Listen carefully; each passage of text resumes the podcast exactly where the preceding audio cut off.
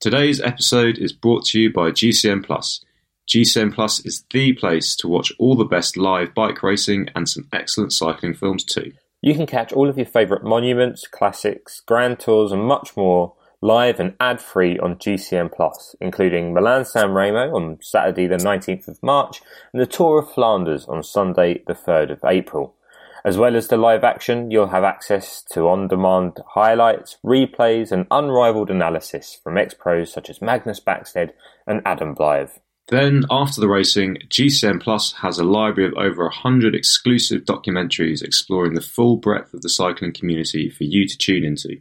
All UK listeners to the Cyclist Magazine podcast can currently get 25% off an annual GCN Plus subscription. All you have to do is head to gcn.eu slash cyclist25. That's gcn.eu slash cyclist25.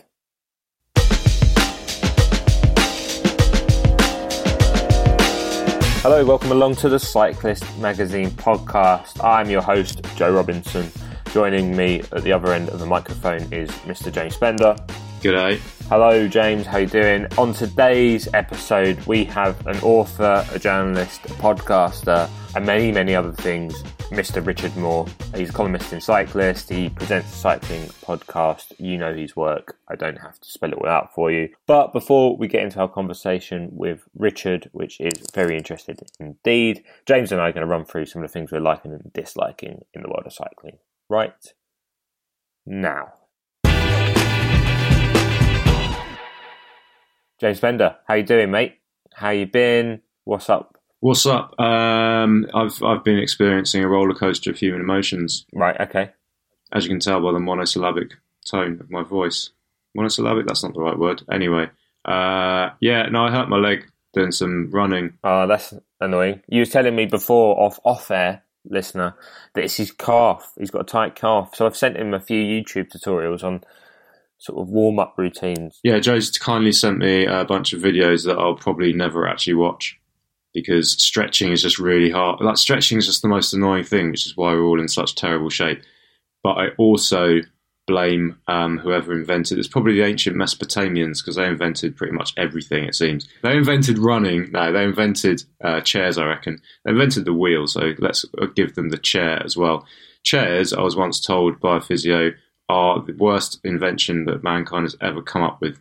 They put you in Worse than the nuclear bomb. worse than the nuclear bomb, yeah, because the nuclear bomb at least will just take us all out in a horrible ball of sad fire. Yeah. But a chair, you know, chairs, chair, chair is the um, it's the kind of like it's the insidious disease on humanity because it's just slowly crippling us one back problem at a time, and in so doing, also putting huge strain on the NHS. I heard a horrible story once of someone who, over years of sitting down and having his wallet in his back pocket, had completely misaligned his spine and and basically given himself like chronic back pain for the rest of his life simply because he would sit down having had a wallet in his back pocket. I've heard that same story. I mean, not from the same person. I It's an think. old wives' tale. It's an old wives' tale, yeah. Never sit on your wallet. I work, no, I worked. With, I worked with a dude uh, years back who was probably seriously my senior. He was like his in his fifties, um, and he had chronic bad back pain. Went to a physio. Swears blind that the physio said, literally, Tony, just take that wallet out of your pocket and don't have it in your back pocket.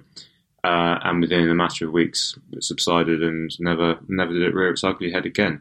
But I did, I did cross reference that with an actual physio, and she said that's absolute nonsense.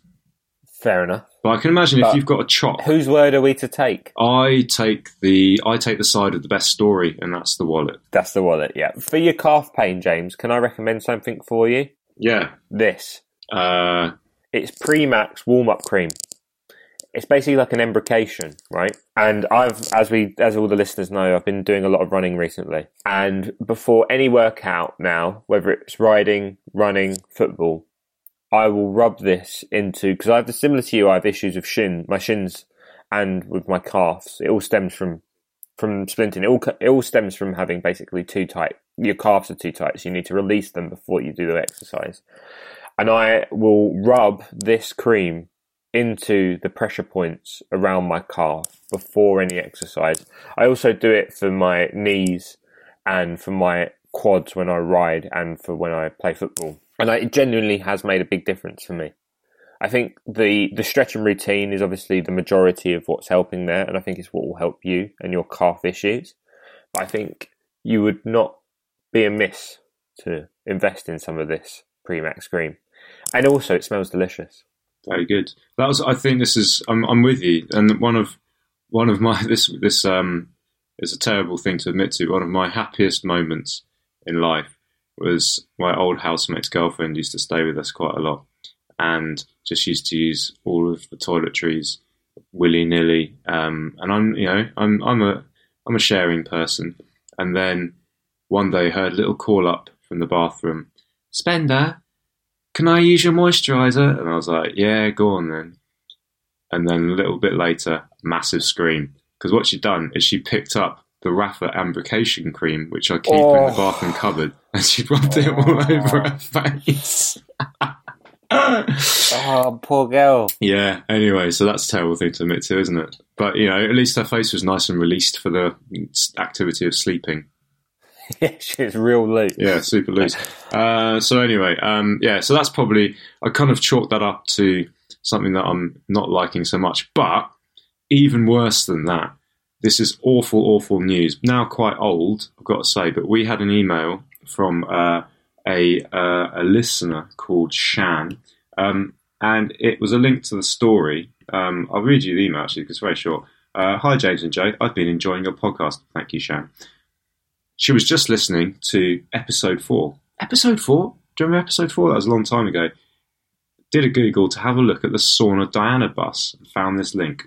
Now, to refresh your memory, the Sauna Diana bus was the original, literally the original team bus, 14 buses, and it was named after uh, effectively a brothel in a little town on the border of Belgium, but on the Dutch side, because the owner owners of the brothel's children were really very promising cyclists, and they had a bit of money, and they thought it's ridiculous that these kids are getting changed in cars and in car parks, and why don't we have a massive moving thing for them to change in? We'll buy a London bus, we'll paint it up, and we'll put our massive branding on the side, which was big naked woman, and that bus became the stuff of legend, and it ended up going to the TVM team had Phil Anderson on it. It went to MG um, MG GM Maglificio. Yes, which um, in a kind of yeah, like Museeuw Road for yeah, and in a strange twist of fate, had Mario Cipollini changing on a bus with naked women on the side.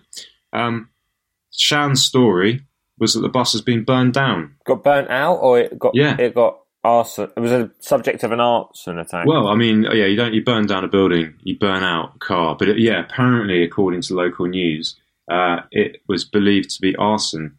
Uh, and it was on uh, da, da, da, just tail end of tail end of last year. So that would have ruined that would have ruined our Christmases oh. had we have known about that. Yeah, that would have sullied the mood. Yeah, so that, I was sad to to learn of, of that. But if you would like to hear uh, us talking about Sauna Diana, then uh, I'd only listen to what we just said because episode four, you know, I'm not sure if we're very good at podcasts then. We're possibly still not now. No, we were definitely a lot worse back then. Yeah.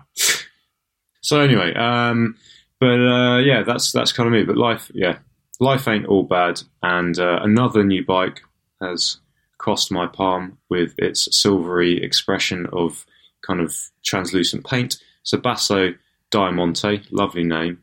Um, it's in its probably I don't know third or fourth generation of the Diamante bike, and unlike the uh, that I chatted about the other day, it's completely opposite. It's mega stiff.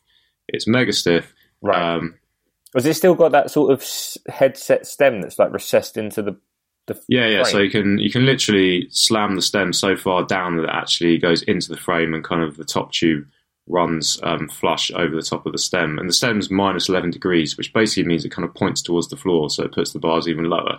So it's unashamedly very Italian in its kind of um, aggressiveness. I totally let down by a really poor set of wheels that came with it, but I flipped out the wheels for another pair, and the bike just came alive in that way where it just feels like a. I hate the phrase, but it just feels like a kind of. I'm not even going to say it actually. It feels like a very uh, well honed sprint machine. Um, but yeah, that phrase would have been "it feels like a weapon." So I hate that phrase. A sports car. sports, sport, yeah, it feels like a sports. Does it feel car. like? Does it feel like Feels getting like a out of a uh, of a really well put together Volvo V60 into a I don't know an Alfa? Don't know. I don't really know much about cars. a Ferrari. yeah, as it turns out, yeah, it just feels it just feels like a fast bike, Good. basically. That's good. and it looks pretty amazing because it's got this super beautiful paint that goes all spangly in the sun. So that's nice. So I like that. Anyway, enough about me and Sauna Diana and brothels and diamantes. How about you? Well, this heat cream, really enjoying it. Oh it. yeah, oh the heat cream. Spoke about that. Really lovely. Smells beautiful. I speak about it all the time, but that's because I really it smell like like? it. Bit like Old Spice. Bit bit of that. It's got that vibe. It's not Old Oh. Spicey, but it's got lime, grapefruit, and sweet orange in it. A Bit of shea butter as well. So I'm really into that. I'm really into water at the moment.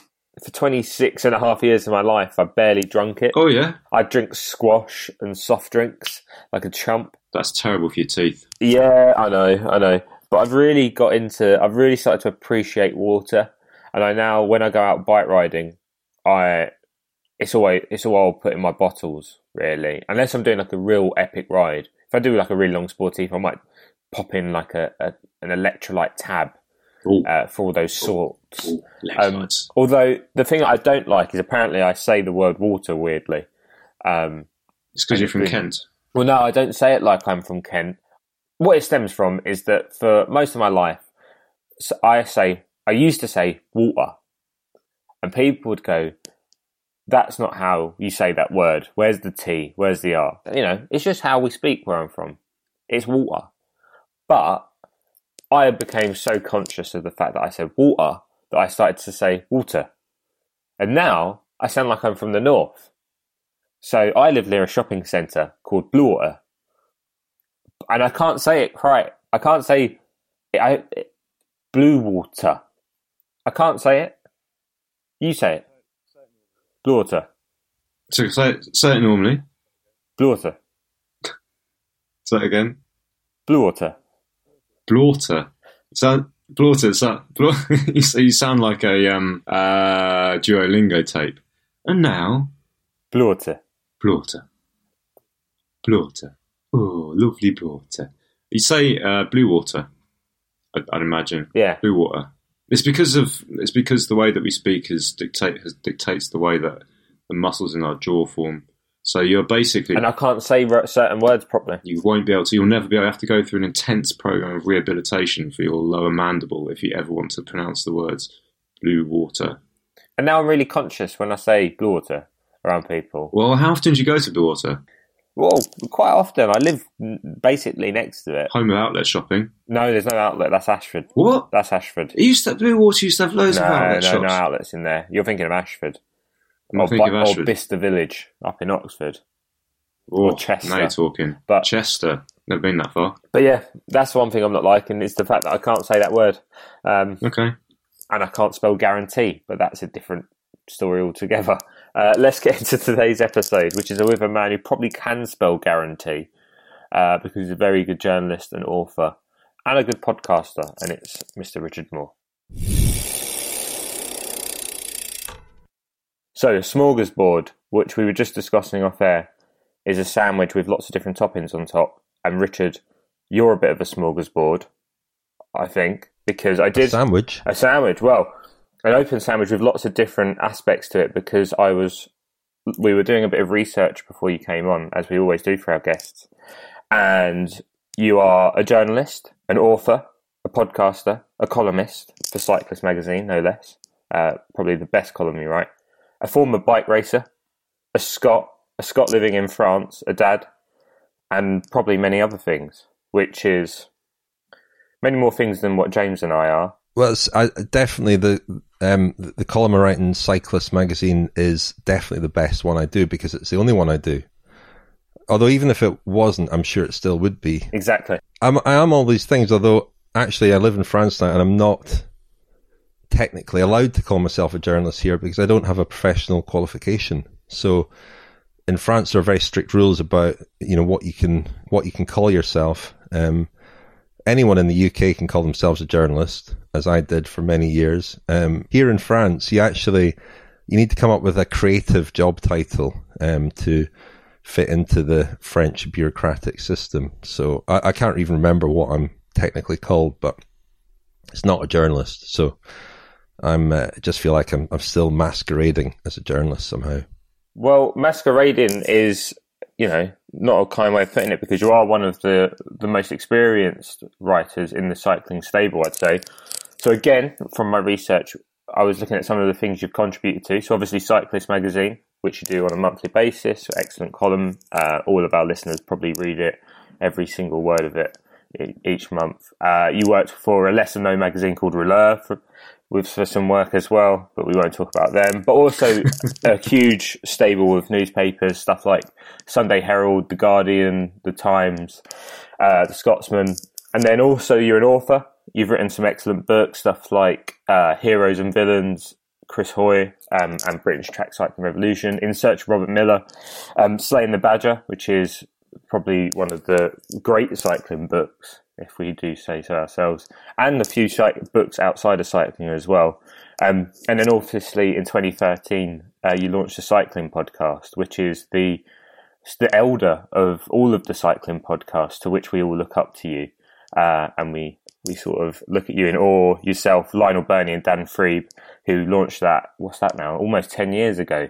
Almost going to be celebrating a decade in the podcasting space. To which you've you know won awards, and you have a spin off episode, the cycling podcast Femina about women's racing as well, which is amazing. Um, but let's take it back, Richard, and start from the beginning.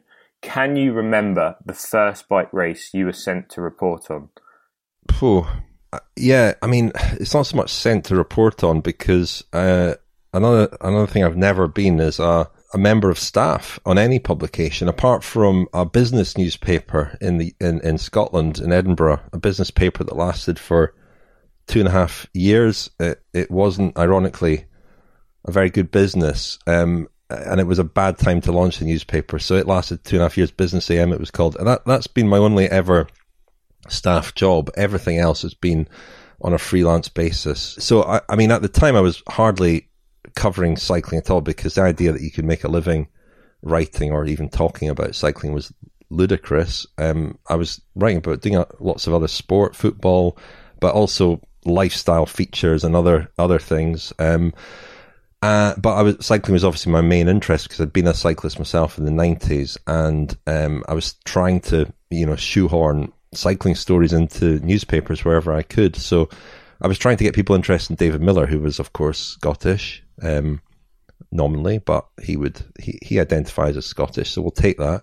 David Millar was, you know, riding high. He'd been the yellow jersey at the tour in 2000, and in 2002, I'm trying to think, remember what where his career was at, but he was going through a funny phase in his life, as we now know. And I went to the Dauphiné to essentially not to cover the race, but just to interview him. And had set up, I think, with his sister Fran, who was his manager at the time. Uh, and she said, "Oh yeah, don't worry, you can get David one morning." Well, that proved more difficult than I had imagined. Um, even though I'd met him before, uh, he was very elusive. Again, for reasons that we now kind of understand a bit more. And he, and when I did finally sit down with him, he was very cagey. And you know, I tried to obviously writing for a Scottish newspaper. I tried to really get him to um, express his Scottishness and uh, pledge his allegiance, but and wrap himself in a saltire. But he, he didn't, metaphorically, but he didn't do any of that. And at one point he said, "Oh, uh, uh, I'm a, I'm a citizen of the world," which is not what not what the readers of the Scotsman want to hear, frankly. So that was that was disappointing. But other other than that, I kind of followed the race, and um, you know, I made loads of mistakes because I didn't know how to cover a bike race really. Although, you know, I've been around bike races a lot. Um, and in fact, in one weird chapter, I was the DS for the Scotland team at the RAS in 2000. I don't know how I did that. So I drove a team car, but when it came to covering a big race in France, it was, it was very daunting and I didn't really know, know where to go and when.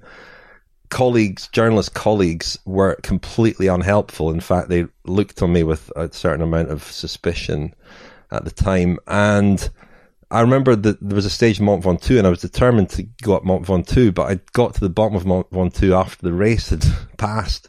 So I drove up anyway, uh, and then went for a run near the top. But so, the, you know, I wasn't covering the race in a conventional way, but it was the first race I went to as a journalist for a David Millar interview, and I got about nine minutes of David Millar not saying very much, and what he did say wasn't really what I wanted to hear. So that was a roaring success, and um, really got me off to a flying start.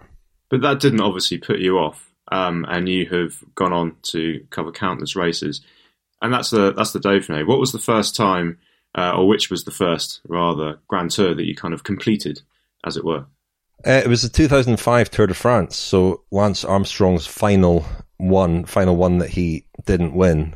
I'd gone to the 2004 tour to watch it in the Pyrenees with some friends, and I think having seen it a few times before going there then by that time I was a journalist but I wasn't there to cover the race and I think I felt when I was there I really want to be on the other side of the fence you know I really I felt on the outside which is great and it was wonderful. And there are times now covering it as a journalist when I actually wish I was there as a fan because they look like they're having more fun uh, at times. Um, but then I really felt I want to be on the other side of the fence. I want to be in the race not not not standing by the roadside watching it, although we did have great great fun. So 2005, I applied for accreditation, and again by now I was just freelance journalist, so it was a massive gamble because nobody sent me. Again, I, I went there as a freelancer, and um, I went with William Fotheringham, who had got to know a bit, and asked if I could go along with him, and he very kindly said yes, and uh, it was quite a baptism of fire because again, you turn up uh, for a race like that, and and I was lucky to be um, going with somebody who'd covered it by then, you know, fifteen odd times, so he really knew his way around. But he didn't really tell me. You know, you learn by osmosis almost how things work. Um, nobody sits you down and says, "Right, this is how the starts work. This is how you get to the finish," and these are. I learned you know, just over the three weeks, I think. But you know, it took several more years to really learn all the, the tricks and all the things that you you don't do at the tour. Um, uh, and it's it's the most difficult one to cover because if you make a mistake, you really will pay for it. You know, if you go the, to the wrong place or try to be clever uh, to get to the start by some alternative route than the one recommended, then you really do come unstuck. So it, it was really interesting. Williams taste in hotels was a little bit outside my budget, but I figured that I figured that it was worth the extra cost for the the the benefit of going with somebody who, who was very experienced. But I d- I don't know if um, I don't know if I broke even. I think I might have broken even, but I remember I think it was that year um, because I did that for a few years. Um, you know, went and paid my own way, but you know, the first week was really difficult because I was struggling to get stories in newspapers or magazines. And there was one day where, again, looking for the Scottish angle on things, I think Stuart O'Grady and Robbie McEwen clashed in a sprint and one head butted the other. And in, in Scotland, we call that a Glasgow kiss, you know, the headbutt. So I managed to persuade the Scotsman to take the picture and a story to go along with it. Um, you know, we, we in, in, Scottish newspapers they say if you can put a kilt on it, you can get it in the newspaper. So uh, that was a bit of a lucky break. But I did struggle to get the, the newspapers interested. There were there were no British writers that year, actually, two thousand five, which is quite interesting to think about. Your your experience actually sounds like you were riding the bike the bike race itself because you, you need to know when to eat, when to drink, when to attack, when to, when's the time to rest you sound like you had a poor first week, which lots of people have in a grand tour, before coming into your own in the last week. So you actually followed a weird symmetry to those who are on the bike. I don't know if I did come into my own in the third week. I think I just got more and more bedraggled and was in the end quite glad to get home. Um, but it, it didn't put me off either because I've, I've been back every year since. So um, I must have enjoyed it on some level, I think. In that first year, was there any rider that gave you in ter- in a way a leg up. So one of the things we want I want to talk about later is that so much of our work as journalists, podcasters, authors are just based on what a rider tells us. They can make or break your feature, your interview. And was there anyone in 05 that you went, wow, this has really given me some help because you've given me a few bits of gold in which I can actually turn a good feature here? Or you sort of realised someone that I can revisit you because you're going to tell me something interesting every day rather than just saying, yeah, it was hard um, and I'm going to go elsewhere now? I'm struggling to remember. Um, what what surprised me, I guess, was how open and accessible the writers were. I'd been covering football for a while by now. That was the main sport that I did in, in Scotland and football, even even kind of you know matches that weren't that glamorous, shall we say. Um, access was so restricted and so carefully managed, and I was I was quite surprised to go from you know Brockville and Falkirk to one of the biggest sports events in the world, Tour de France, and find that actually the riders were incredibly approachable. Um, it's very fashionable in cycling and other sports to complain about press officers and lack of access and so on, but I, I think it's still the case that we're incredibly lucky in cycling to have the access that we do. Okay, there are some riders who are difficult to get to, um, but uh, you know, COVID aside, because that has by you know for health reasons restricted access, and hopefully it'll come back at some point. But we're really lucky to have the access that we do and, and to have the athletes that we do because an awful lot of them are very articulate, thoughtful, and approachable. Uh, you know, there are there are a few exceptions to that, obviously, but a lot of them are. I mean, again, I don't want to sound like a one track record, but my my bread and butter in 2005 were, was the Scottish media, and Scottish media is like very like a lot of small countries, quite parochial, and so we were. I was looking for Scottish angles, and eh, you know, one one surprising one was Dario Cioni, Italian rider, now at Team Ineos as a as a sports director. Still know him very well, but he was riding for Liquigas at the time. He was a pretty good rider, and um, he had studied in Scotland at Strathclyde University. As ridiculous as that sounds, and uh, so I thought oh, I'm going to ask him about that. So one morning I stopped him, didn't know him at all and he, he stopped and chat. You know, he, he had an aunt who lived in, in Perthshire. And he was very, very friendly and helpful and interested to have this conversation. This was about halfway through the tour. Um, and I, I, managed to spin that into about a 1500 word feature. It wasn't just about his term at Strathclyde University. It was also a kind of window into his world of, you know, riding as an Italian professional bike rider. Um, I like to think uh, you know, the, the, the Scottish angle was my was my shoehorn, um, but I used that shoehorn as much as I could. Um, and you know, that's one I remember, but I'm sure there were others. I think Brad McGee at the time was quite a an easy guy to talk to and, and very interesting and engaging. I'd, I'd actually done a big feature with him in 2004 when he'd written an open letter in response to all the, the skepticism and suspicion that there was about riders at the time around doping he wrote an open letter inviting a journalist, any journalist, to come and live with him in Nice. And my editor at Scotland on Sunday was quite taken by that because I'd forwarded it to him, and he said, "Why don't you take him up on that offer?" So I did. I wrote to him and um, and asked if I could. Now I didn't go and live with him, um, of course, but I did go and spend a couple of days there, and I had carte blanche to ask him anything at all about doping, about what he did, what he thought other riders did, etc., etc. I'm not sure if that piece would stand up to uh, the test of time or stand up to scrutiny now, but it was. I was asking him questions that I felt were relevant at the time, um, and it was it was sort of quite brave of him, I suppose, to confront it in the way that he did. Um, and and uh, you know that was that was an interesting experience as well. So I kind of knew him a little bit, but otherwise it was just yeah, just feeling my way through the dark really in that first tour. So how how do you think that kind of access has changed? And I hope within that as well that that piece on Dario Cioni got him an honorary doctorate at Strathclyde, and they recognise him for not yet. Truth. Not yet. There's there's time. Um, but and Doctor Dario Cioni.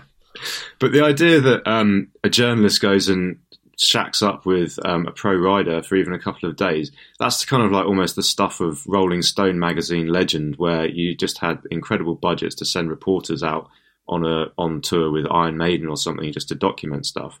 Now I'm assuming that ain't the case these days. But how has that access to riders changed, and why has it changed? I mean, I didn't shack up with him. I should say it was. It didn't. You know, the the, the open letter was was very um, attention grabbing, but the reality, I didn't force the issue. You know, I didn't.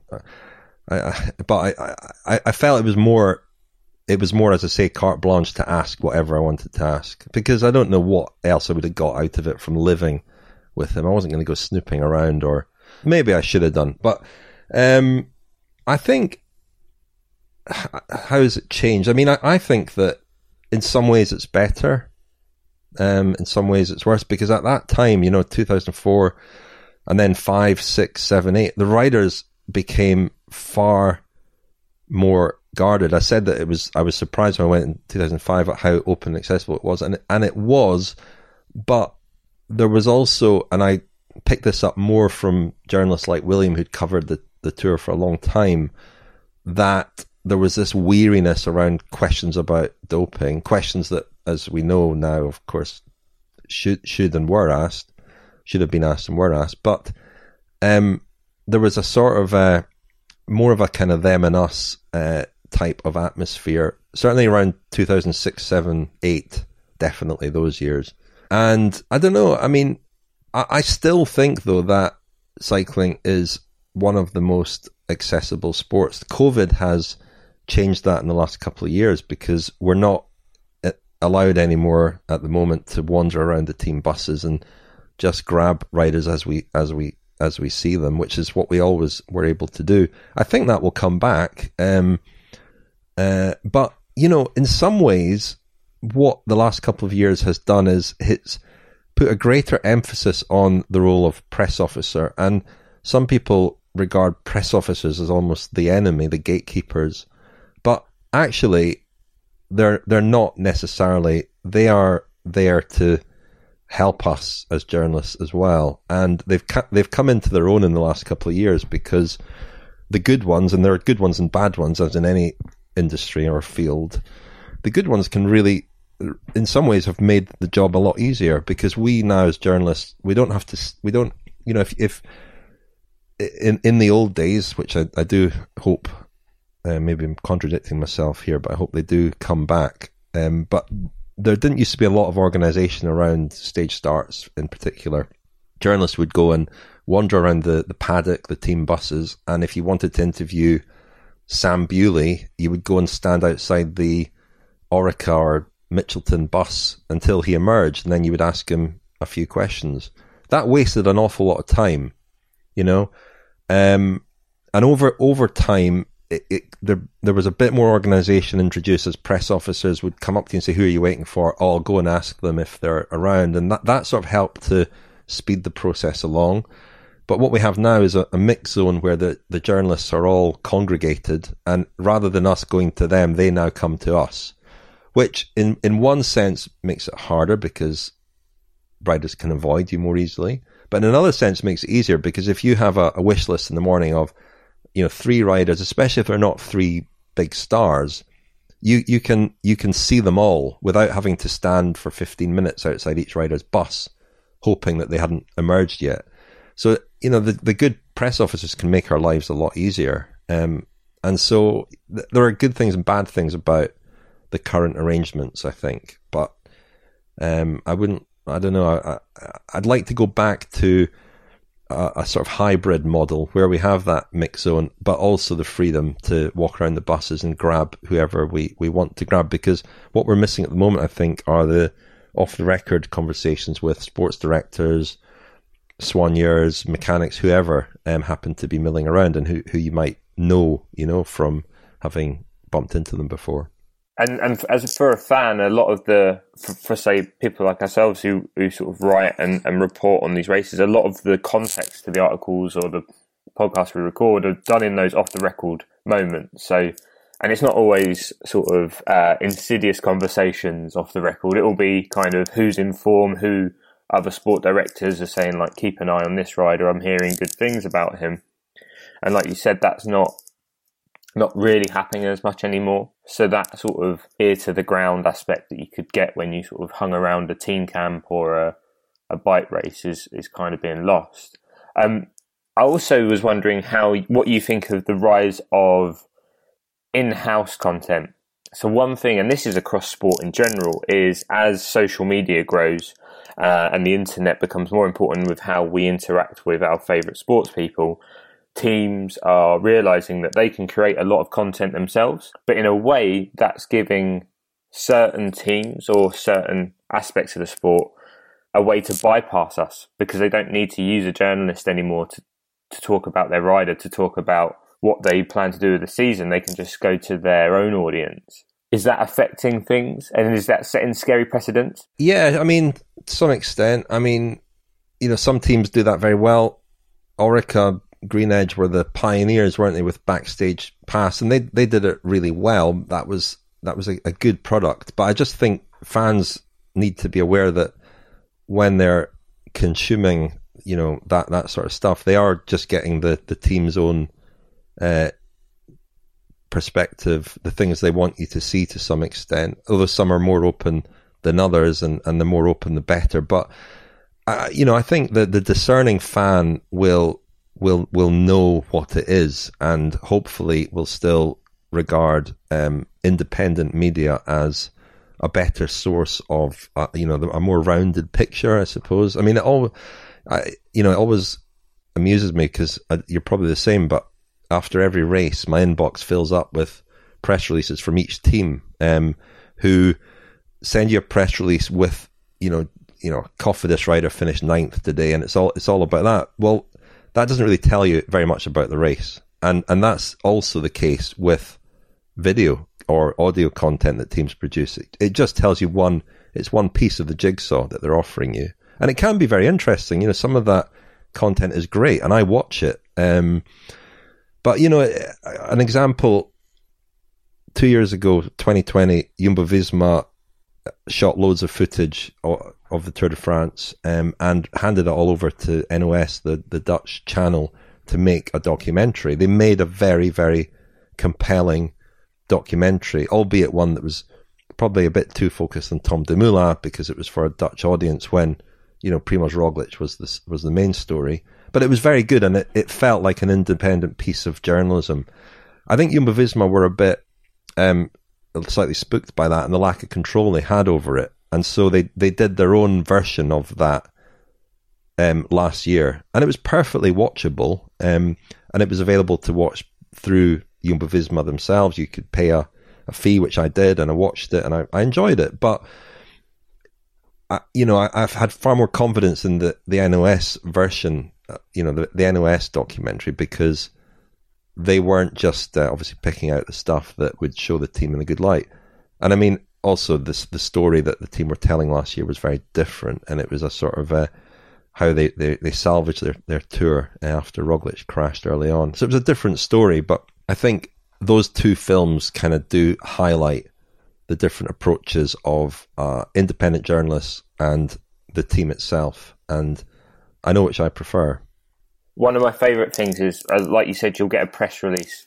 This rider finished ninth today on the stage, and you'll get quotes from them, and you'll read the quote, and you'll you'll be like, I can guarantee that that rider hasn't said that about today's race. And just some journalists will use that as verbatim of I don't know Guillaume Martin said this about today's stage of the Tour de France, and and you, you and there's some of that. That's you know for me there's some of that mistrust there where we're expected to. That's what we have to use. We can't, like you said, get what Guillaume Martin actually thought about that stage today. We've got to take this quote where he's just thanking his teammates and his DS for their support today. Well, you don't have to use it, and I mean, no, and and we we don't, we wouldn't, you know, and and I think with even with we'd much rather speak to uh I think on the podcast especially we've we've prioritized speaking to interesting writers with interesting things to say, not necessarily the, the biggest stars, but the the lower writers who um, are often well, they're they're they're less um, in demand, so they're more easy to get to, and they often got more interesting things to say and a more a more relatable perspective as well. So, um, yeah, I still think that you know I still think that exists. I don't think that there is the control or the management in cycling that there is in other sports. He's still, um, you know, we every year now we do we have riders keeping audio diaries for us at the Grand Tours, and there's only one team that has insisted on being a conduit for that. You know, where whereby um, they don't allow us direct contact with the rider, um, and they, they, they sort of control. They don't control it because the rider still records his diary and just sends it through the press officer. So it's no real difference. Um, but with all the other riders, um, we have you know they just send the audio diary directly to us, and the team has no involvement or it seems much interest. Um, and that can be that can be brilliant. But again, I, I'm not I'm not sure that would happen in many other professional sports. So I think we're quite lucky in that regard. Who else within a team? Because obviously, as you say, there's um, there are riders who will be potentially more candid because one might say they're less famous, so you know they want to get themselves out there and they're more affable um, to a request for an audio diary. But beyond that, when you say you're walking around the paddock, especially back in those early 2000s, who are those like key players in the business of cycling that really know what's going on, and what are they telling you? Well, I mean, you know, when when we would wander around the Tour de France paddock, it'd be quite surprising. People, maybe you know, a chiropractor on a team. What springs to mind? Um, who, who's a great source of just gossip, really. I mean, that's that's what it is. It's gossip. Um, another guy who always loved bumping into was Tim Harris, former British professional rider, now lives in Belgium, and he was for many years a driver with Skoda on the Tour de France, driving VIPs, and we'd bump into him every morning. And he really had his ear to the ground. He had interesting people in his car every day, so he would always get some interesting gossip from them. But he he was just he had a nose for a good story, and uh, he was just a, a, great guy to bump into every day. He was also really curious, so he wanted to know what was going on with so and so or that team. He's now a DS. He was a DS last year at Bahrain. Uh, last two years at Bahrain. This year he's with EF Tibco um, SVB, the women's team, um, and yeah, he's he's a great guy to bump into. Uh, funnily enough, he's probably a bit. He, you know, when I saw him uh, when he was at Bahrain, he was he was slightly more guarded than he used to be as a as a driver because he's obviously a bit more restricted in what he can say. He probably knows a lot more now, you know, and, and so he can say less. But um, always enjoy bumping into him. Uh, you know, the, the odd physio or or or mechanic. One of our funnily enough, one of our friends of the podcast listened to a podcast we did on Team DSM and was really impressed by Iwan Spekenbrink um, and his whole philosophy. Um, this guy ran a bike shop, I think in Jersey, I think. Anyway, he wrote, he got in touch with Spekenbrink through LinkedIn and uh, said that he obviously enjoyed hearing him speak and, and liked his approach to managing a team and if he was looking for a mechanic, he'd be very interested. Spekenbrink set up a, an interview with him, and he's now working for the team full time as a as a mechanic. So, um, looking forward to seeing him at a race, and I think we're going to get him to keep an audio diary for us as well, just for a different perspective. Uh, so yeah, it's it's um, there are lots of people. Um, Matt Winston is somebody. He's at DSM as well. He's always great to speak to. Matt Matt White. Matt White is is absolute an absolute gold mine. Yeah, he wears his heart on his sleeve. Have you ever been on the? Has the shoe ever been on the other foot? I've had it where I've been asked by pros if I know something about a particular incident. And do you ever get it where you'll have a pro saying, "Oh, do you know anything about this or this rumor or this bit of gossip?" Oh, absolutely. The the right. I mean, it's a bit like what I was just saying about teams and their press releases a rider has a very limited view often on the race and what's going on. Um, and I think it's sometimes assumed that they know everything and that they're part of some big sharing community, which I don't know why people think that because, and you know, that's not how communities work at all. It's not how people work. Um, and yeah, definitely they, they don't know what's going on. I mean, you mentioned my book, Slaying the Badger, um, about the, the 1986 Tour de France and the, the, the sort of internal team battle between Greg LeMond and Bernard Hinault. You know, they were on the same team. And I went back and interviewed them and, and, and teammates and managers and so on. And after the book came out, I kept getting emails from people I'd interviewed, riders, who had learned loads about what was going on in that race that they hadn't known, or you know things in their own team that they hadn't known.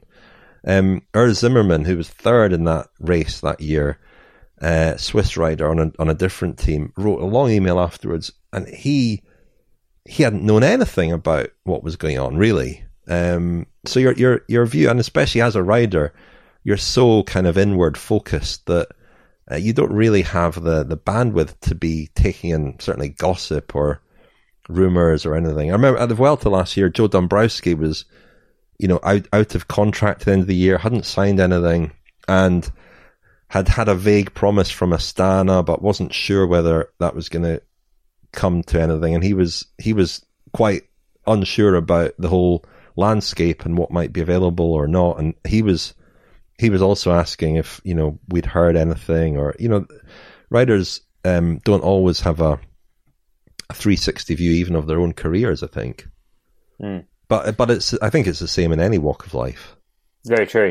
Um, yeah, because I mean, there's there's stuff that will happen with you, James, in the magazine, and I'll be like, oh, I didn't know that you were working on that. And we sit next to each other. Well, that's right. I mean, you know, need to know basis. Don't distract. yeah, don't distract me from the important art of writing with your foolish magazine politics. That's what you got to keep. The, you got to keep these riders' minds focused on the task. That's why you know, no little information as possible. Just ride your bike. Maybe that's the key, the secret.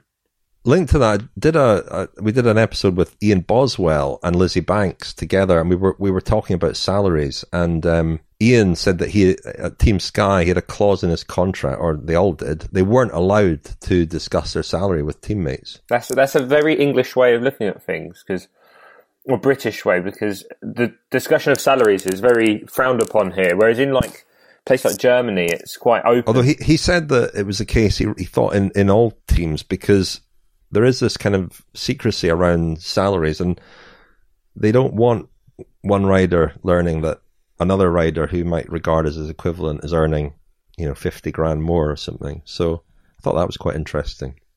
Well, yeah, I mean that was a big thing. You'll know this obviously from uh, the in-depth research you did, you did it for slaying the badger with LeMond. That kind of hung, hung around his neck like a bit of an albatross, I guess. The first, you know, cycling's first million-dollar man. And maybe do you think people kind of uh, teams learnt from that that it's not necessarily the best news to have it splashed all over the papers how much your star riders are earning?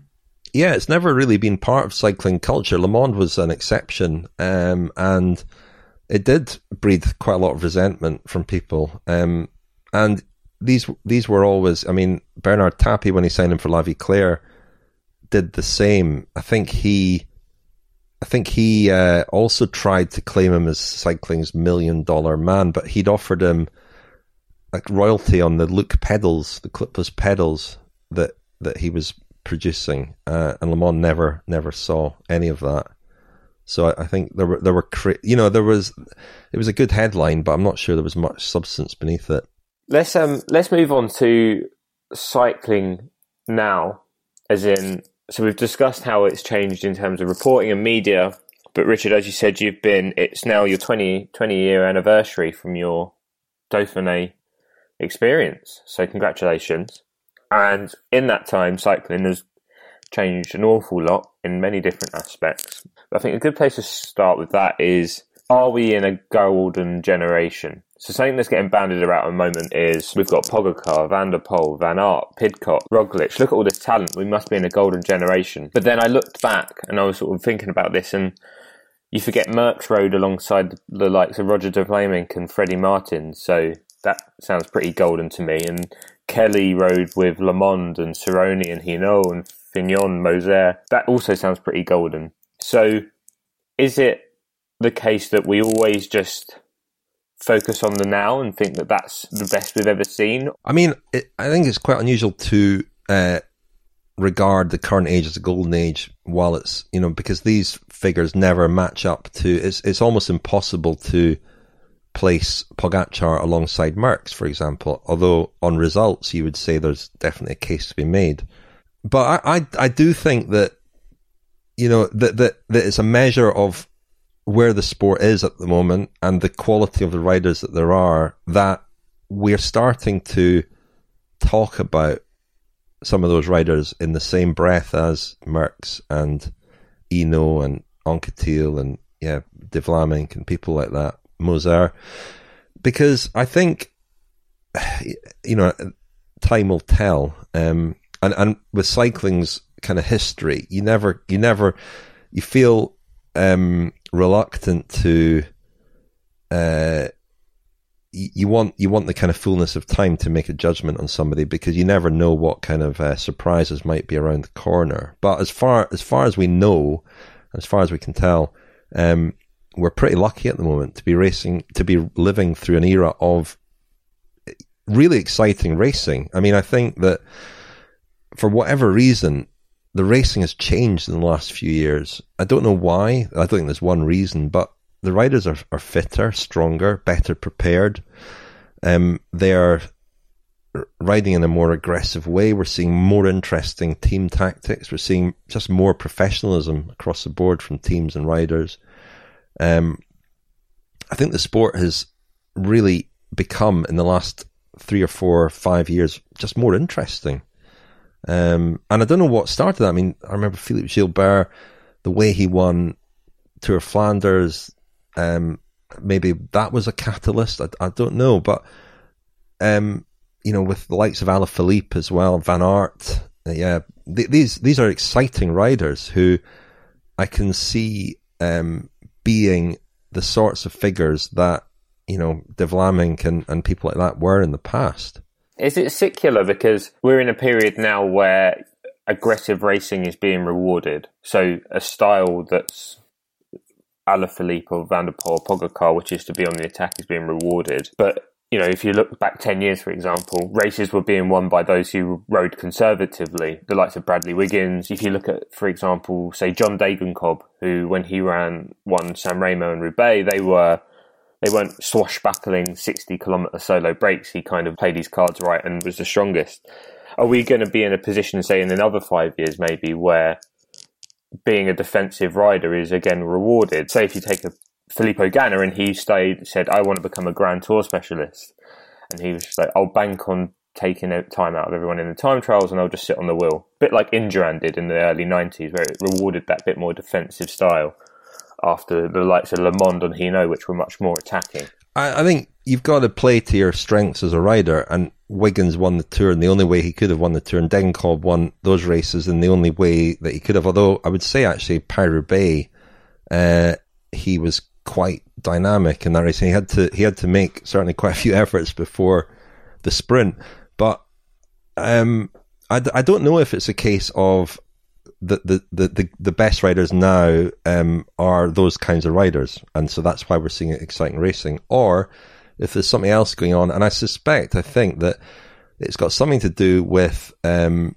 the technology that's available now to riders and teams. Uh, you know, in terms of you hear, especially from a lot of young riders, and the the reason that's given for the fact that we're seeing young, you know, 19, 20, 21 year olds winning at such a young age is because they have the tools to understand their bodies to train optimally.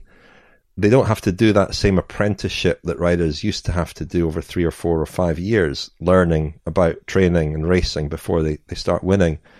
Um, they're being fast tracked because of the technology that's available to them and the, the fact they can learn from other riders. And I, I just think that, you know, when somebody, Gilbert or, or, or, or someone else, um, or, or Pogacar, you know, if he, if he attacks with 70 kilometers to go, it's because he knows exactly how hard he can ride for 70 kilometers. And the, the things that they're able to do in training, uh, you know, I, I follow Wout van Aert on Strava, and I could, you, you can see the training that he does. Um, that a lot of it is harder, I think, than the racing he does. And so when he hits out on the Mont Ventoux stage to to win that, he's not. He's not, there are no surprises for him in that effort. He knows exactly what he's capable of doing, um, and it's just about executing in a race. And with the emphasis on training now, the altitude training camps, the fact they're racing less and training more,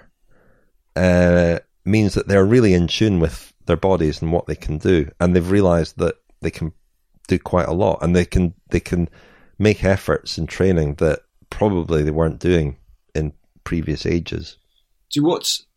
I mean, obviously, this is impossible to know because um, it hasn't happened yet. But with riders coming into the sport, as you say, kind of fast tracking the apprenticeship, um, hitting the big time, 19, 20 um, years of age. What's your kind of hunch, having followed cycling for this long, but also followed other sports, in terms of the longevity of those riders? Do you think they will be long termists that can, you know, win Grand Tours over eight or ten years, or will we see a lot of flash in, pans ultimately when we look back? I mean, it's a really good question because will will careers actually be extended? I'm not so sure they will. Um, and in some respects, Pogacar is not that unusual. Okay, it's unusual to win the tour as young as he won the tour. Um, but it's not unusual for the dominant Grand Tour rider uh, of his generation to uh, to not serve that apprenticeship. You know, Hinault, Hinault did serve a, an apprenticeship, but when he went to the tour for the first time, you know, he was capable of winning it. Merckx, same. Greg LeMond, the same. Those guys were always. Indurain was a bit unusual. He did about you know f- five years before you know riding Grand Tours before he was capable of winning one. Um, sort of caveat that because I think there's you know there are lots of questions about the '90s and and well not so much questions as as knowledge really, um, but riders Laurent Fignon, you know the the the good, the really good right, Grand Tour riders were were always capable of winning at Grand Tour, and and Pogacar fits that mold. The the other pattern has been has been that often those riders, and it's same with Merckx with Hinault, um, their second or third Grand Tour win has been their best, and then they've they've they've been sort of steady, very relative decline. And I don't know, Pogacar has not so far uh, put a, a, foot wrong. Um, but the test for him will be when something does go wrong for him, and um, I don't know. I, I can't see him sort of still winning the tour in ten years. I think something will happen to stop that. I don't. I, I just. I don't think that's sustainable. But who knows? I mean, we had an interview with his coach a few weeks ago, Inigo San Millan, who, um, you know, is convinced that Pogacar is not at risk of burning out, that what he's doing is, is actually quite manageable. Um, but like I say, the test will be if he hits a hits a hurdle, um, either gets an injury or has a crash or or something goes wrong. You know, hope, hope that doesn't happen anytime soon. But it happens in every career. Um, it happened to Merckx. You know, Mer- Merckx Merckx always said that he was never the same after a crash um, on the track. Was it in nineteen? 69 or 70 or you know very six day wasn't it yeah very very early in his career um, he still won another several grand tours and all the other big races. Even even more even more recently if you look at chris froome after the crash in 2014 even though he goes and wins more grand tours they're not as sort of aggressive as that first won he wins in 2013 which was kind of like a, a real flexing of muscles. And then the next few are kind of one on the basis that he defends, chips away a couple of seconds, and then was out time trialing people at the tour. Yeah, yeah, yeah. I think uh, there's an element of surprise as well when somebody bursts onto the scene. Um, but there's prob- probably the yeah, the probably the, the, the outstanding performance of Froome's career was Mont Ventoux in 2013. You know, and, and you could say from there there on it was downhill, but it wasn't, of course. Or you know, the, you could say the Giro in 2018 might have been the performance of his career. I don't know, um, but but uh, yeah, I mean, th- I think there's something in that really. And and Hinault was the same. Hinault, uh, you know, when he came along in, in 78 and 79, looked completely untouchable. Um, in 1980, he had an injury, a knee injury, and a lot of people, including you say that he was never quite the same. He became a more defensive rider after that. Uh, it's all relative. He was still able to win lots and lots of races, but uh, that's always a, a, test of, of a, a, rider when, when something goes wrong.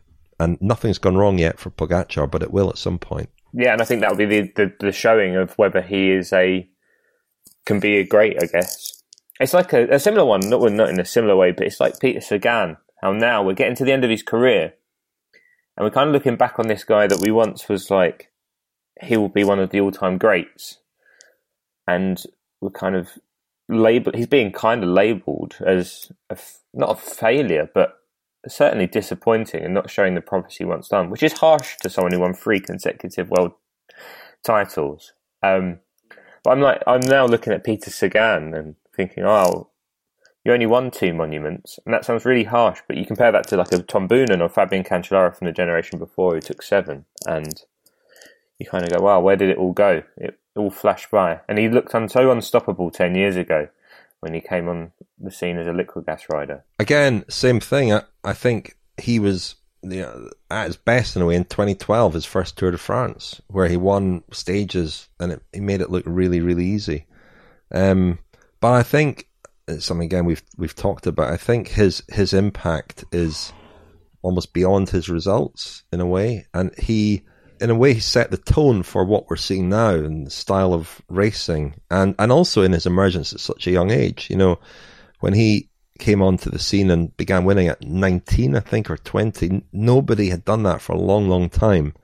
And since then, a lot of riders have done it. So, in a way, he's he's a bit of a pioneer in a way, and I think I think his legacy will will go beyond his just his results on paper. So, speaking of legacies, there is there's a legacy, a very very long one, attached to cycling itself that has been left to people that are way beyond, you know, over the boundary of being actual cycle fans. And unfortunately, that is a kind of legacy of doping. Um, do you think you, you know, if you still go into a, a, pub and tell tell someone you haven't met before, you're a cycling journalist, do you still get faced with those questions around? Oh, go on then, you know, give us, tell us what's really going on. And do you think cycling, a can ever shift that, but also b is it is it fair to have that leveled at the sport in the context of other sports? Um, yeah, I mean, you still get that reaction certainly um, from people. Is it fair? I mean, I, I, always kind of resist that because I don't. I, I resist those comparisons because I don't think if there's doping in other sports, it makes doping in cycling okay. You know, um, and, and if you're if you're concerned about cycling, and, and, and you're suspicious that something's going on or everything isn't as it seems, then it doesn't it doesn't help to imagine that things are equally bad or worse in other sports. Really, is it unfair? It's not really unfair um, in the you know context of what what the sport has been through, what went on. I don't know. I mean, I, I do feel that gradually it's kind of moved away from that. From from it, it, certainly there's skepticism around this claim, but the doping culture that that had cycling in its grip, or that was well, it was part of the sport forever, wasn't it?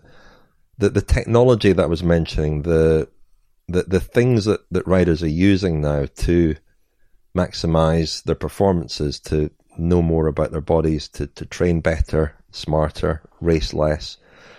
Um, a lot of this has, I think, replaced what doping once once was, once meant, and once brought to cycling. Now, you could still have all that plus doping, um, of course, and you know there are things that we we we don't know. And I mentioned earlier that when I asked Brad McGee all the questions I could think of about doping and whether he was clean and what other riders might be doing, I only had the knowledge then that I had at that point. I, I couldn't know what I would learn over the next few years.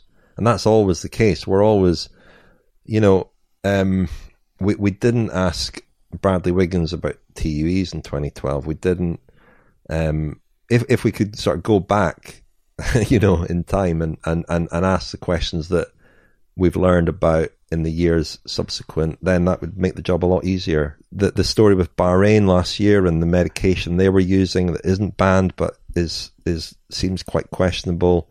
That that that gives you more information to to help paint a slightly fuller picture or to try and understand better what might be going on. Um, there's a lot of chatter on ketones, you know, which again are not banned but are considered um, controversial. I don't know. I, I, you know, we never we never do know the full picture, and and nobody does. You know, and it it it, it kind of um, links to the earlier question about riders and what they know. Well, nobody nobody has a, a 360 view of what's going on, and we're just trying to piece it piece it all together as best we can.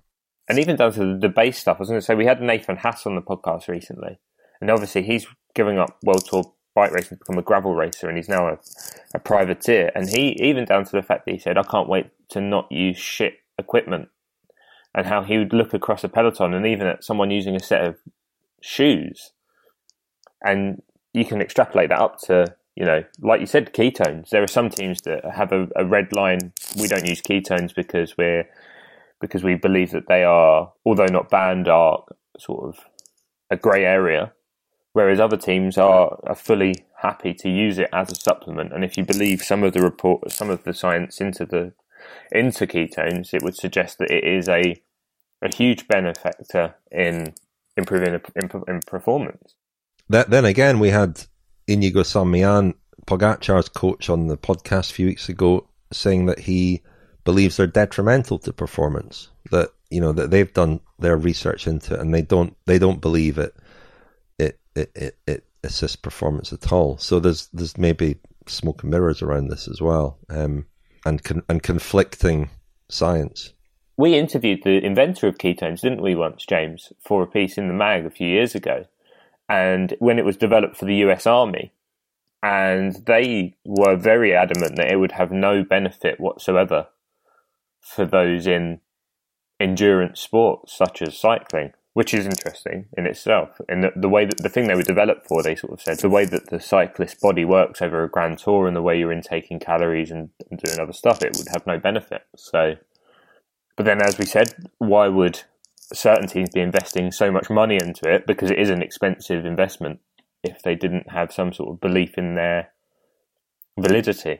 Absolutely. I, I mean, the, again, though, the idea. Uh, the the idea that cycling now is this is this kind of closed community uh, where people are all part of a, a grand conspiracy to um to, to, dope and to cheat is is wrong. Um, you know, and, and rider, riders themselves will ask you about things they've heard other teams are doing or might be doing. Um, and often these are just rumors and scurrilous rumors. No, nobody, nobody knows the full picture you know, and our job is just to try and piece it together as best we can. How difficult is it, though, on a personal level, when you're piecing together those stories, and you know deep down, sadly, that the appetite for a lot of people in reading any types of media is to find it's that Schadenfreude, it's looking for negativity, it's the salacious stories.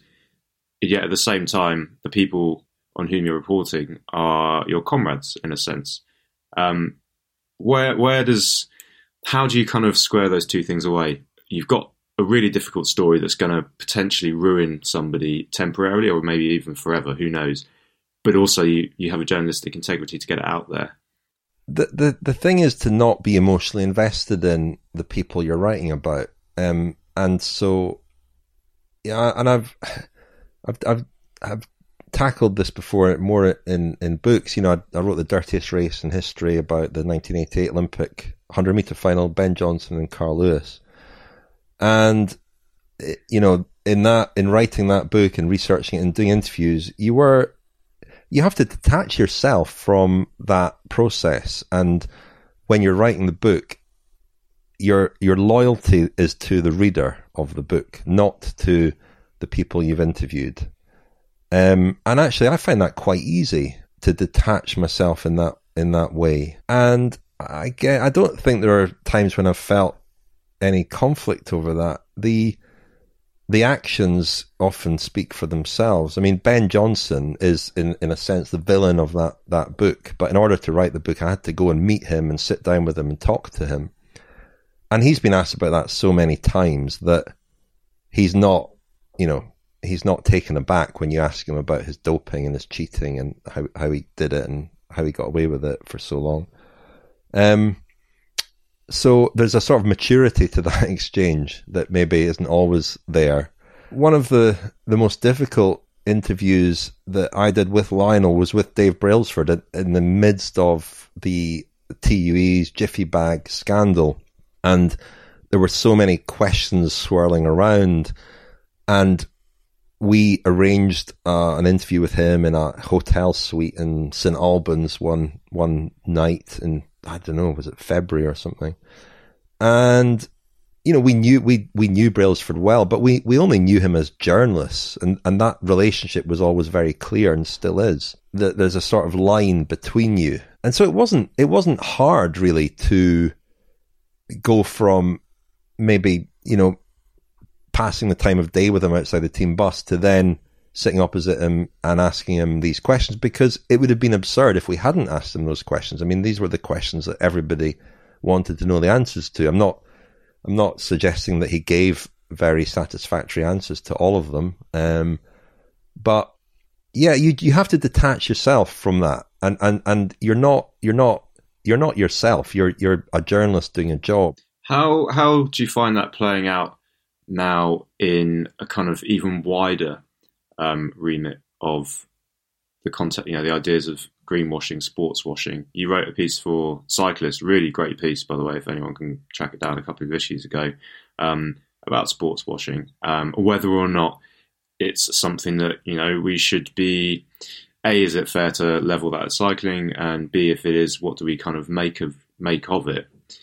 You're not just dealing with personalities, you're potentially dealing with nation states. And, you know, we all know what happened to Salman Rushdie. So do you ever, is there pressure beyond cycling to not write about certain things in certain ways? And maybe not from, you know, I'm, I'm not say suggesting that uh, the Saudi Arabian embassy is on your case, but perhaps an editor in a newspaper is saying, we don't really have an interest in you running a story that points the finger at something and says, actually, this might be slightly morally corrupt. Um, because you know it doesn't doesn't sit well with lots of other political allegiances we has have as a newspaper. Does that how you know how's that playing out for for journalists? I don't. I mean, like I, I, I certainly it never crossed my mind when writing that piece that it might be in in conflict with you know anything in else in Cyclist magazine, and I didn't have any any pressure from um, Pete, the editor, or, or anybody else to not to not write certain things or to not write about certain people. But I think you can write about it in quite a, a nuanced and balanced way without making it a, sort of polemical. And because I I, I feel that it's not the responsibility, I don't think, of individual riders or even teams to some extent. It's um it's a sports issue, and and I I have sympathy for riders who uh, are maybe riding for a team whose sponsor they might not approve of or might have serious misgivings about. And I think that's a situation that a lot of people find themselves in in their work, working for companies or bosses or owners who whose I don't know politics or ethics they don't they're not not that happy with. But what choice do they really have? That's not to whitewash the, the issue at all. But I, I don't think there's any value in, you know, the question of the UAE tour, for example, and UAE Team Emirates. I wouldn't lay all the blame for that apparent sports washing at Tadej Pogacar's door because it's not really his responsibility. It was interesting speaking to Amnesty International about it because, you know, they, they said the same thing really that they don't blame riders for signing for teams like UAE or Bahrain or uh, Astana, um, but they do encourage riders where they can to express any misgivings they have. That's not always easy though. Um, but they did cite the example of Lewis Hamilton, not a not a rider but a Formula One driver, and the way that he's used his platform and his profile to draw attention to um, to certain things. They they commend him for that, and uh, I, I I commend him for that as well. But I don't think every athlete is in the same position that they're able to do it. Unfortunately, yeah, it does make it easier if you're a seven-time world champion in that sport and a multi-millionaire, rather than a you know, a domestique who may be on a one year contract and is looking at potential retirement afterwards. But it is it it it, it does leave you with you know the we're we're speaking in the week of the UAE tour, uh, the first World Tour stage race of the year, and you know as the camera pans around all these incredible facilities and boasts of you know the world's biggest this that and the next thing, it does make you feel quite uncomfortable. Um, because you realise that there have been all these other stage races on last week, which were fantastic and entertaining, um, and beautiful to watch. Um, not saying there aren't beautiful things about the UAE tour, but it's not the first World Tour stage race of the year because it's the best race of the year. It's it's that because it can pay the most money, and um, you know that leaves a, a pretty bad taste in the mouth. Really, there's lots about it, lots about it that I don't that I don't like, and I don't really know what the answer is. But we've got to be able to say that, haven't we? How uh, how fair is it, do you think, of fans to expect their heroes to kind of lead the way? And you know, this is to parallel with another sport we mentioned earlier, tennis. Big news around Djokovic um, and his eventual uh, interview, which they had on the Radio Four a couple of um, a few days ago, last week sometime and it's kind of he leaves himself open to the, the, criticism of you have a soapbox, and when you stand on it, you should only say leading light, positive things. Is that a fair uh, expectation of our sports people? Um, not really. Um, not really. I, I you know, I, I do when somebody talks eloquently and passionately about a subject that they care about, then I applaud that. But I don't expect all of them to have the the tools to do that, or or you know, because it, it also, especially with the the way things are now with social media and so on, you know, unfortunately, we see sports people, cyclists included, um, being more guarded on those platforms because of the inevitable backlash. Um, so it, there's there's more incentive to just keep your head down, unfortunately, and that's a shame. It's not the same at all, but it's, it's interesting watching how Chris Froome is repositioning himself slightly as a as a spokesperson, as you know, with his his YouTube channel and his he's not afraid to air some some views, not not controversial views in a, in a wider context, but within cycling, you know, quite noteworthy, time trial bikes and so on, and really sparking a bit of a debate around that. Yeah, and I guess the emphasis is then as always just on us as journalists to continually make make note of these things and to not completely ignore the UAE tour or a grand grand tour starting in Israel, but to report on it, but also to ask the questions and to highlight the, the concerns. Because if you don't do that, then it will continue to happen. Yeah, I mean, I think I think it's just you know it's not shying away from it. When, when the Giro started in Israel, that that was a real um, something we thought long and hard about how we would cover that, and hopefully we got the balance right in terms of we you know just just hopefully encouraging people to think about it. We assume that the listeners to the podcast are, are very intelligent and can form their own opinions. Um, but we did have one of our listeners was doing a sort of alternative Giro in Palestine the, while the Giro was starting in Israel, and we, we heard some regular dispatches from him just to highlight that there were other things going on and issues that beyond just the Giro and the, the fanfare and the Giro starting in Israel. And hopefully people uh, were able to absorb that and think about it. So, Richard, with um, had an hour now, and we've way overlotted our time with you. Um, but before we go, we wanted to ask you a couple of quick fire questions, and I'll start with this first one. Is you've been in the sport cycling for twenty years now. You've interviewed the, the biggest names in the sport. Um, but what was when was the last time you found yourself a little bit starstruck or out of your depth? It's not, not something I'd want to admit to. Uh, um, starstruck, not I don't think starstruck, but sometimes you can be not as prepared for an interview as you would have liked to have been inevitably or some somebody says something and you're not you're not quite sure what they're referring to and it, it, it can throw you off a bit especially if they pick that up it wasn't. I had a very, very awkward phone interview with Primoz Roglic last week. He was in Tenerife and there was a delay on the line, and I was I was asking partly about you know his season and. I mean, Roglic is he's a, he's got a sort of glint in his eye, and there's a bit of humour there, but he's sort of deliberately deadpan. I think a lot of the time. Um, but I, I was wanting to ask him a lot about Slovenia as well, and so the interview lurched from kind of you know the the standard what are you expecting from the season to can you tell me what restaurant I should eat in in Kisovec where he's from, and it was quite it was quite a transition.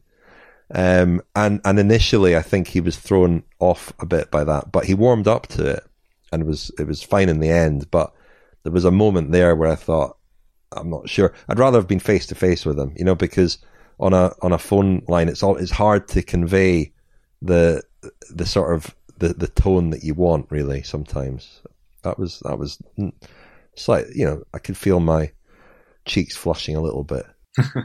but then the other beauty of a phone line is they can't see that. No, exactly, exactly. And of all of the, we'll make this your, the last one. Of all of the the subjects of the books you've written over the years, so you've written about Le Monde, Millar, Ben Johnson, as we spoke, Chris Hoy. Which is the one that's fascinated you the most as a, an individual? Who is who, who's the one you just could interview and talk about and talk to endlessly? Whoa, um, so many. I mean, for Slaying the Badger, Andy Hampsten, really loved talking to him.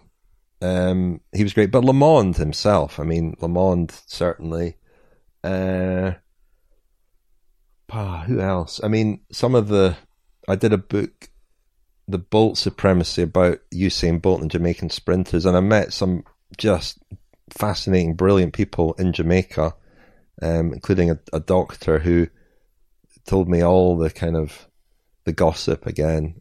They're the most interesting people. Paul Köchli, this director sportif at La Vie Claire, was really fascinating. Once I eventually got got to him, uh, was really interesting as well. So he, his whole philosophy forms quite a big part of Slaying the Badger as well. Um, his approach to racing, training as well. Um, I don't know. It's very hard to pick one. Andy Hampsten certainly the the most fun to speak to. I think, Ni- a nice guy, very modest, but but very interesting. Well, Richard, thank you very much for that. Very insightful look into the cycling world from your perspective as a podcaster and author, a journalist. And yeah, thank you very much for coming on. Thank you. Thanks for having me. So there we have it. Richard Moore, columnist for Cyclist, cycling podcast, host, uh, presenter, author of some great books, including The Slaying the Badger, which is particularly of note for me. Um, it was really good to get a little eye into the world of reporting on bike racing how it's changing, how it's changed? Yeah, well, just another um, inspiring to you and I. Guess because that's that's a man, that's a journalist who's really lived a couple of lives already, and also stranger, stranger kind of like synergy, symbiosis struck me that um, two of the people that Richard Moore's interview, you know, mo- most notable and interesting people he's interviewed, uh, both have very good stories about really cold hands because you got Hinault in. I'm going to go for Liège Bastogne Liège. I can't remember what race it was, but the one Liège Bastogne Liège, the infamous uh, Snowmageddon. Snowmageddon, was... yeah, where like only like 17 riders of the field finished or something insane, and and Hinault said his hands were never the same after that. He couldn't, he didn't have sensation in his right hand. No matter how many Gitane cigarettes he smoked to warm exactly, yeah. just... and then Andy Hampsten, of course, who uh, whose DS actually had the foresight in the Gavia stage in I'm going to go 89 Giro, perhaps. Maybe it was 88. It was definitely in the 80s. And his DS had the foresight to go to a ski shop and buy him a little Oakley bobble hat and some Oakleys or some skiing gloves and he was kind of okay going down the Gavia, where loads of other riders. I can't remember. Uh, Eric Eric Breukink, I think, was the one who kind of like just capitulated, just being and and cycled back up. Yeah, yeah. No, I mean awful, awful. Anyway, so yeah, um, don't don't get cold unless you've got gloves, or you're a double R bastard like Hinault. Uh, let's call an end to this episode now, James. Um, it was great to have Richard on. Um, as you said, he's authored many books that are really good, so you should probably buy some. And also subscribe to Cyclist Magazine because you'll get a column produced by Richard each month about the pro scene, and they are very good. They make people like James's life really well, uh, really easy because he's very good at spelling, unlike myself, who just takes a punt at how to spell stuff like guarantee and restaurant. Uh, so yeah, um, Lindsay, thanks very much for putting that episode together for us. Uh, again, like, subscribe, tell all of your friends about this podcast and how great it is and why they should listen to it. James, that's it from me. I think that's it from you. And we'll probably just speak again soon. I reckon we will. Just one more little thing. Slaying the Badger is a really good book. It's also a really good ESPN 30 for 30 documentary that's on YouTube for people that can't be asked to read. It's really good.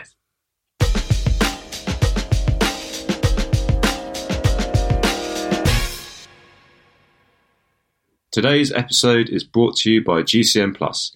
GCN Plus is the place to watch all the best live bike racing and some excellent cycling films too. You can catch all of your favourite monuments, classics, grand tours, and much more live and ad free on GCN Plus, including Milan San Remo on Saturday, the 19th of March, and the Tour of Flanders on Sunday, the 3rd of April. As well as the live action, you'll have access to on demand highlights, replays, and unrivaled analysis from ex pros such as Magnus Backstedt and Adam Blythe. Then, after the racing, GCN Plus has a library of over 100 exclusive documentaries exploring the full breadth of the cycling community for you to tune into. All UK listeners to the Cyclist Magazine podcast can currently get 25% off an annual GCN Plus subscription. All you have to do is head to gcn.eu slash cyclist25. That's gcn.eu slash cyclist25.